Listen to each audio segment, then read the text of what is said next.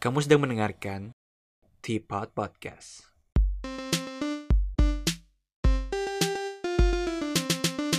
Hello, welcome back to Teapot. Balik lagi bersama gue, Fenelius Sugianto. Dan teman-teman nih, episode kali ini tayangnya di akhir minggu. Sedikit telat sih, tapi yang penting masih seminggu sekali lah ya. But anyways, hari ini gue mau ngomongin soal beberapa berita yang lagi rame recently. Mungkin gue mulai di mana orang-orang tiba-tiba mempermasalahkan kata anjay. I mean, sure, tapi kenapa coba? Banyak banget kan hal yang lebih penting. Dan kata anjay ini tiba-tiba satu Indonesia tertuju perhatiannya sama kata anjay. Correct me if I'm wrong deh, tapi gue sempet dengar ada wacana kalau kata anjay digunakan dalam konteks yang salah, orang yang make bisa terancam pidana gitu. Pas gue baca itu kayak, wow, sepertinya polisi kita kurang kerjaan kali ya. Sepertinya penjara kita masih kosong banget sampai orang-orang yang ngomong anjay aja perlu diproses hukum gitu. Lagi pula, apakah pidana itu sebuah solusi? Gue pikir. Karena hal ini gue jadi mikir juga sih, apa kita sebagai bangsa mau ngambil jalan yang restoratif atau yang punitif terhadap sebuah kesalahan? Kan nggak sedikit juga kasus yang kita dengar, orang yang salahnya cuma sedikit, masuk penjara, keluar dia makai akhirnya lebih mahir lagi melakukan kejahatan yang lainnya gitu, which yang gue yakin juga kita semua nggak mau hal itu kan ya. Tapi apalagi cuma orang-orang yang kesalahannya nggak gimana-gimana banget lah efeknya gitu. Terus kalau nggak salah pasal yang digunakan itu ya dari undang-undang serba bisa deh, yang nggak lain dan nggak bukan adalah UU ITE.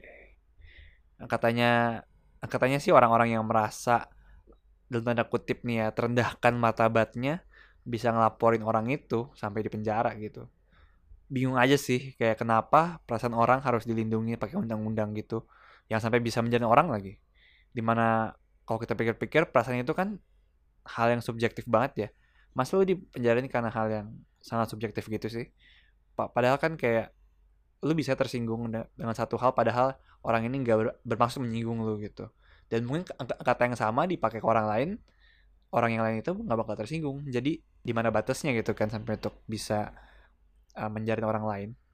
Terus gue juga nggak tahu sih, mungkin ada kali ya yang martabatnya hilang gara-gara dikatain anjay gitu.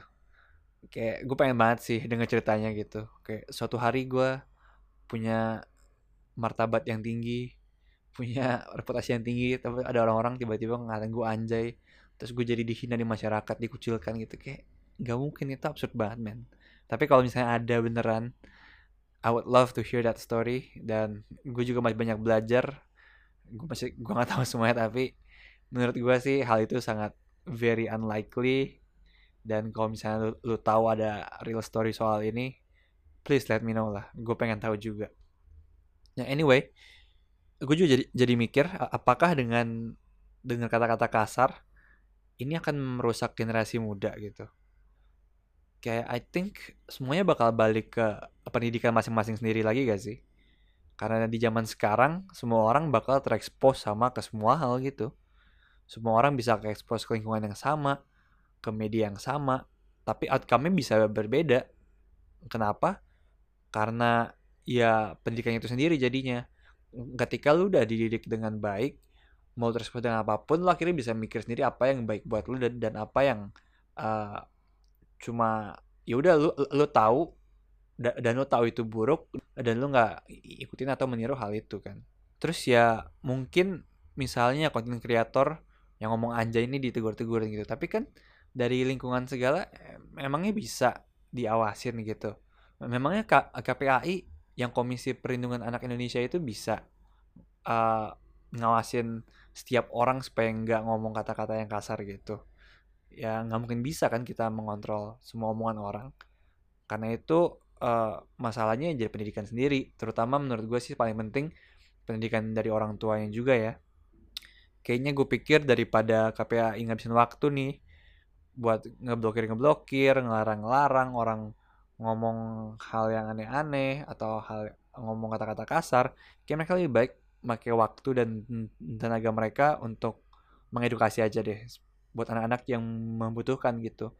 Jadi dari tanpa harus diblokir-blokir, tanpa harus diawasin, mereka juga bisa mikir sendiri apa yang baik dan buruk buat mereka.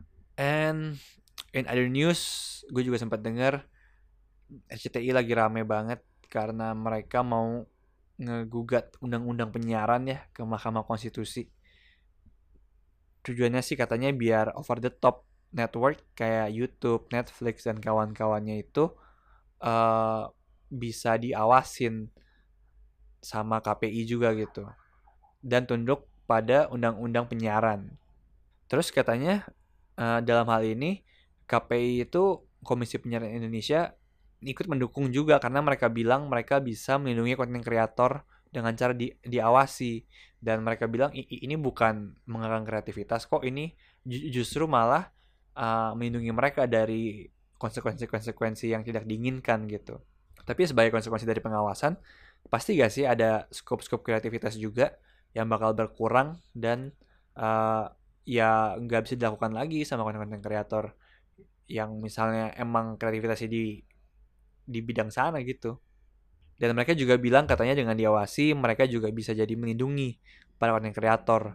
Karena kalau sekarang pas masyarakat nggak suka, pilihannya ya paling dilaporin buat dipidana atau diblokir. Kalau diawasin sama KPI, sekarang jadi mereka bisa ditegur dulu nih dan nggak dipidana. Tapi menurut gue itu kan pilihan ya. Terus gue pikir ini kok pikirannya aneh banget gitu. Padahal kan tontonan di YouTube itu semua pilihan.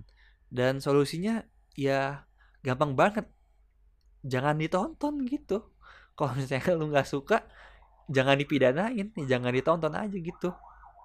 Kayak kalau lu ke supermarket mau beli wafer, terus lu lihat banyak pilihan wafer, lu gak suka wafer strawberry, bukan berarti lu harus negur yang buat wafer strawberry dong. Kayak, Pak, saya gak suka nih Bapak bikin wafer strawberry, saya tuh suka coklat Pak, masa Bapak nyuguhin saya wafer strawberry buat saya beli? Enggak. Ya nggak boleh gitu dong. Ya masa mau begitu gitu. Semasa mau komplain supaya wafer strawberry nggak dijual lagi di supermarket karena lu nggak suka gitu. Ya tidak mungkin dong.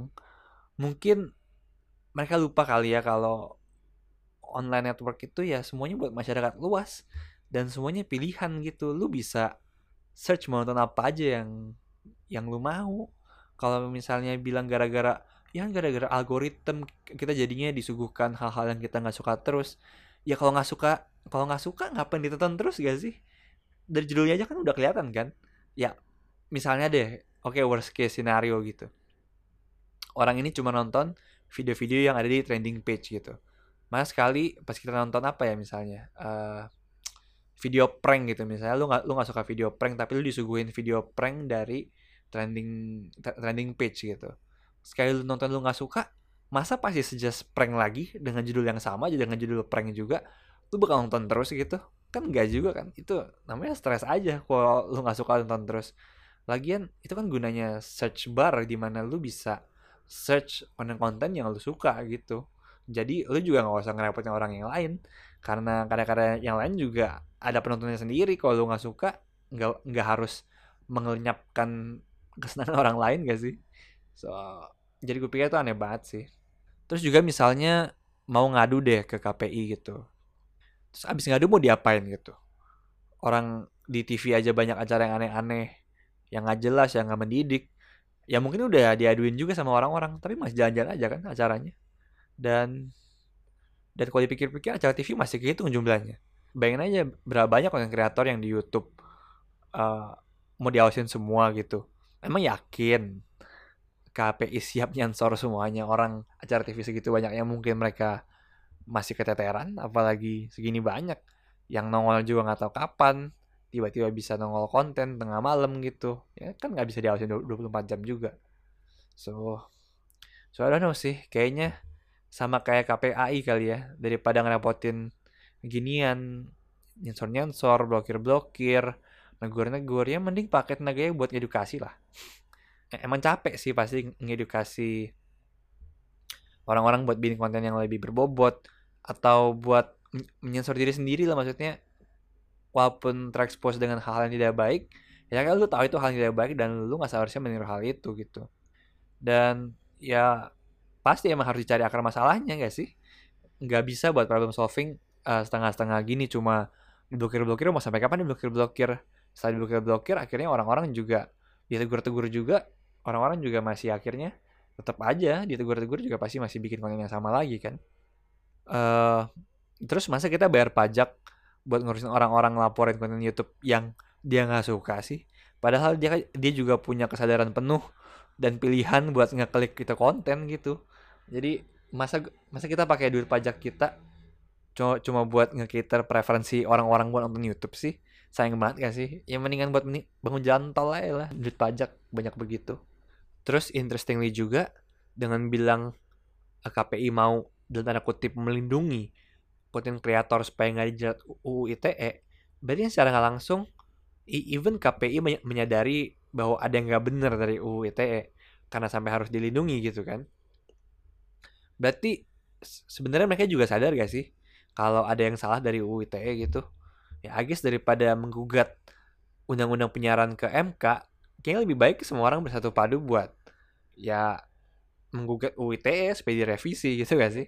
Balik ke hal yang tadi lagi, kalau mau problem solving lebih baik dicari akar permasalahannya supaya nggak setengah-setengah gitu solusinya. Yaudah langsung aja gugat UU ITE-nya daripada ngelindungin konten kreator dari jeratan sebuah undang-undang dengan menggugat undang-undang yang lain. Yang mending menggugat undang-undangnya yang berkaitan sendiri gitu.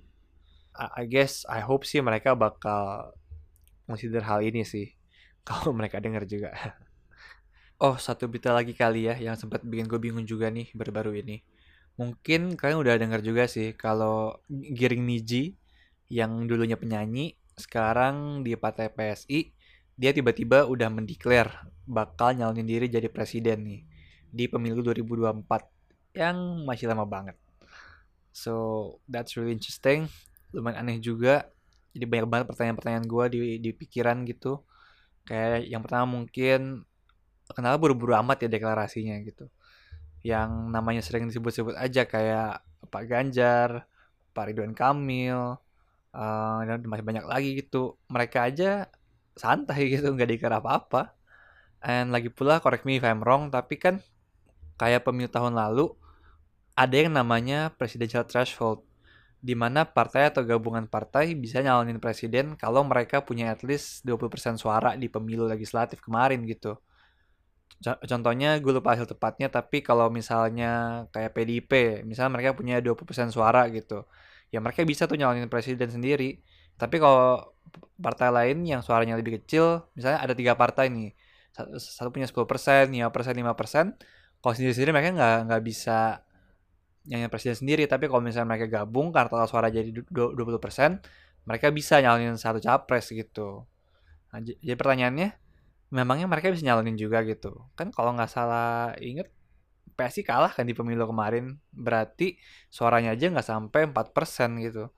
Terus kalau misalnya gabung sama partai lain, pastinya yang punya suara lebih besar bakal nyalonin calon mereka lah. Mana mau nyalonin yang sumbangsinya dikit gitu kan.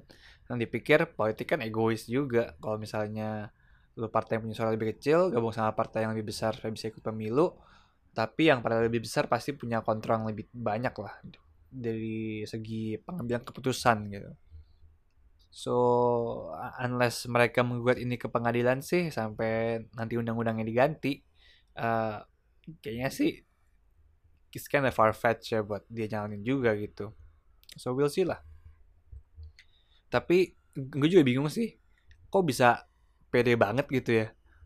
Terus gue juga jadi baru sadar juga lihat-lihat sekarang, jadi mulai banyak bermunculan yang dulu kalah di pemilihan itu bukannya coba cari jabatan yang lebih rendah dulu, malah naik lebih cepet gitu.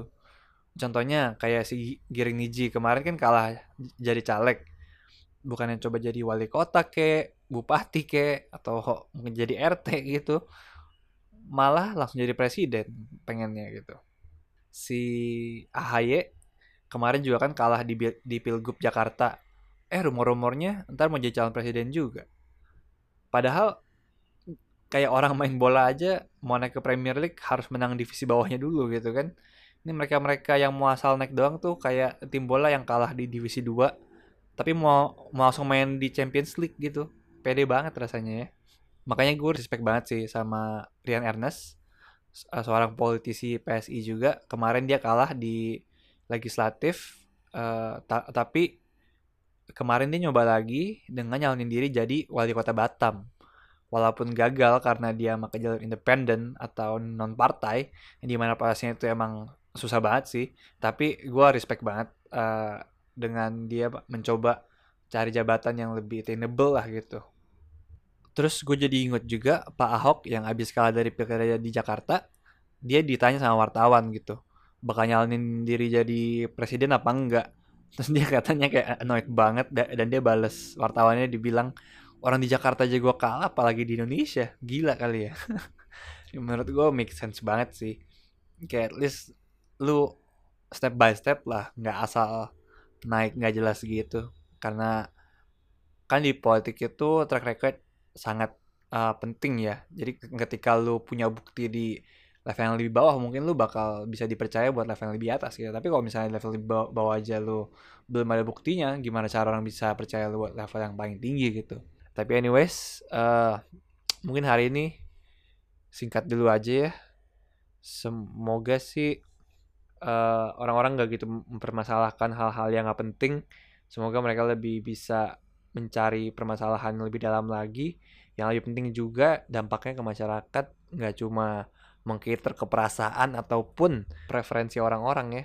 Tapi kita nyelesain masalah yang lebih besar lah gitu. Banyak banget masalah yang lebih besar di negara kita ini. So I guess singkat dulu aja episode minggu ini. Thank you banget yang udah dengerin sampai habis. Seperti biasa jangan lupa follow podcast kita juga di @teapot_podcast di Spotify, di Instagram. And sampai ketemu di perspektif berikutnya. Bye.